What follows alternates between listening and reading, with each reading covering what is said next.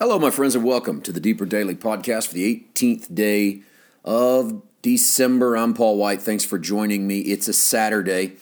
Uh, yesterday was was a little bit different in that we did a long form Friday that met up with our podcast journey. We're in Genesis 16, walking through this story of Hagar and Sarah, Abram, and so I took a little pause yesterday took about a 27 minute clip from about an hour long sermon. So it wasn't the entire sermon, uh, but it was titled He Sees You. We, we preached it back in late summer in Chapin, South Carolina. But we dealt with Genesis 16. I thought we could just drop you into that sermon about midway and let you hear that, that text and hopefully that blessed you. That was that's available in long form Friday at yesterday's podcast. If you want that entire sermon, once again, it's called "He Sees You." And you can just search my name and that title, and you'll be able to find it either via video or audio. And that that really brings us up to the last few verses. Before I do that, um, let me tell you about tomorrow's sermon. This is a message that I preached from our recent trip to Westminster, South Carolina. Uh, we were at the Tabernacle of Hope Church and we did a Friday night, Saturday night, Sunday morning. I aired for you the Friday night message last week, in, in which we talked about what does God look like. Um, here's a side note. Following that weekend, I opened a new series in our Tuesday Bible study on the Sermon on the Mount. They're, they're not titled Sermon on the Mount number one, number two, number three, because I'm kind of jumping all over the place and I'm, I'm I don't I'm not necessarily wanting to move sequentially. We're just going to deal with this sermon and all of its elements. But I titled the first sermon from that lesson, What Does God Act Like? And the reason I titled it What Does God Act Like is because the Sermon on the Mount is really God's actions as a man on the earth, and we're to duplicate that. We are to emulate that.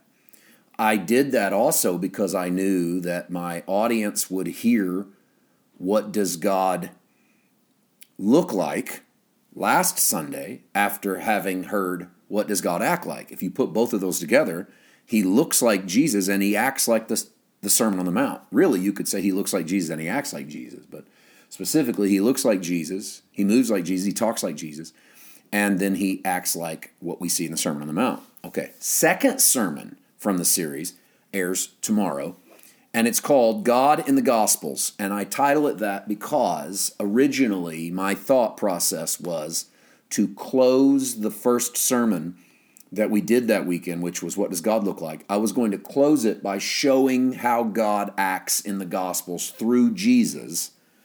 But I'm long winded. And that first sermon was nearly an hour. And I didn't want to you know wear people out. I wanted them to come back. So we just stopped at the end of What Does God Look Like? And set it up for Saturday night's message, God in the Gospels. And so I open the sermon in Hebrews 1 because I show that God used to speak through the prophets at various times, but has now spoken through his Son, and his Son is the express image of his person. And so if you want to know what God looks like, you look at Jesus. If you want to know what God acts like, watch how Jesus acts. And this sermon walks through four different stories in the life of Christ one from Matthew, one from Mark, one from Luke, one from John. I will tell you, if you listen to everything we put out, you have heard me preach these four moments elsewhere. The moment, a moment from the Sermon on the Mount in Matthew, the four friends who dropped their paralytic friend into the into the house in front of Jesus in Mark 2. The James and John and the disciples and Jesus going into a village in Samaria and requesting to call down fire on them from Luke 9. And then in John 8, Jesus dealing with a woman caught in the act of adultery. Those four instances show Jesus responding differently than the Old Testament, than the, than the way we expect him to respond under the Old Testament paradigm. And with that being the case, we're getting a glimpse of what God looks like in the Gospels and we're getting it through the lens of Jesus. So I'll, I'll, I gave you all that to set you up to say this. I'm excitable in the sermon. I'm in a revival. I'm in a place where people haven't heard me preach before. So I'm sort of full of fire and we're all over the place. And I tell a lot of stuff you've probably heard me say in other settings before and in other sermons before. But if you get anything out of that kind of thing, then I think this is going to be a sermon you'll enjoy. It's nearly an hour long, God in the Gospels, and a message that will give you multiple snapshots through the life of Jesus of what God looks like. And I think that's always a fun journey to take. Okay. That is the sermon. You can find it anywhere you find this podcast. And if you like video versions, you can get it at our website, paulwhiteministries.com, or you can go straight to YouTube. Search for PWM, subscribe, and then you'll get all of our uh, videos and audio and or video, whatever we post. All right.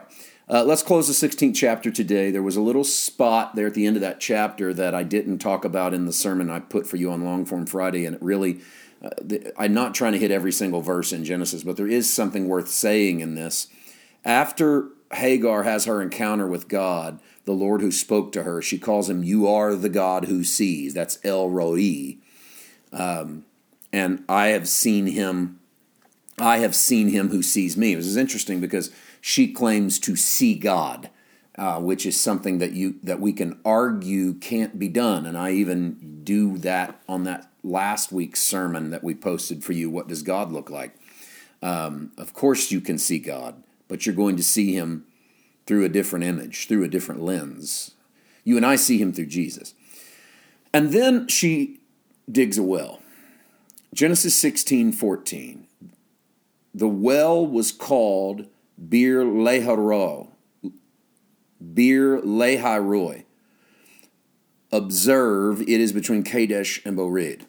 And this is the well of the one who lives and sees me. And then Hagar bore Abram a son. Abram named the son Ishmael. Abram was 86 when this happened.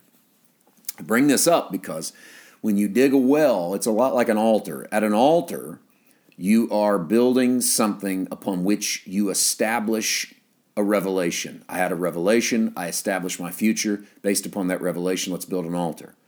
A well is a place where you've had a revelation and you use it to sustain you like water. And so you you go back to it, you dip back into it. Uh, and the well that she digs is named the well of the one who lives and sees me, so that everyone who drinks from that well could have I know figuratively, this is the prayer, no doubt, of Hagar, that they would figuratively, figuratively have a revelation that God lives and sees them. Go back to that well. Go back to that place where you draw your strength, where you dip down and drink the waters of, He sees me, He knows me. And as you've caught in that clip from yesterday's podcast, and if you didn't listen to it because you're not into 27 minute clips, I'll say this the great revelation that happens in Genesis 16 is that Hagar is seen.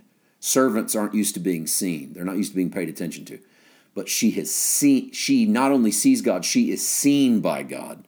And I want you to know that no matter your past, no matter your present, no matter what you think of yourself, he sees you. And if you can have a revelation of that, that can be like cool water to your soul. Okay, tomorrow we get into Genesis 17, the sign of the covenant. Good stuff. See you then. God bless.